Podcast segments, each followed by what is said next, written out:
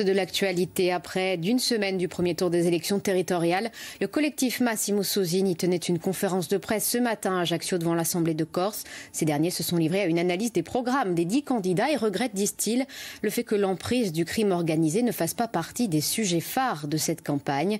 Les précisions de Florence Santomar qui avec Stéphane Lapera au pied de l'Assemblée, dont les sièges sont disputés par 620 candidats, le collectif anti-mafia Massimo Susini analyse les programmes des dix listes. Leur verdict est simple, élection, silence sur la mafia. Le collectif y voit le signe d'un fossé grandissant entre la société corse et ceux qui veulent la représenter.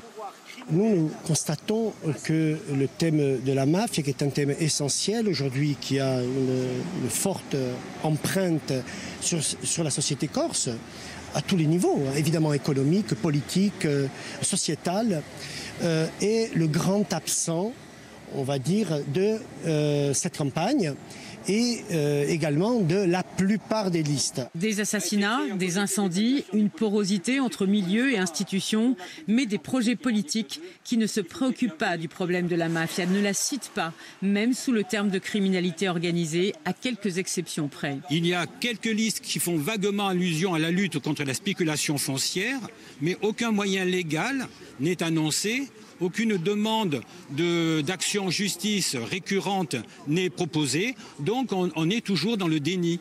Pour ces militants, la collectivité peut agir, ester en justice en matière foncière ou immobilière, demander à l'État des moyens judiciaires adaptés. Le collectif alerte, le déni ou la peur des candidats, c'est le déni ou la peur des futurs élus et un phénomène mafieux aggravé.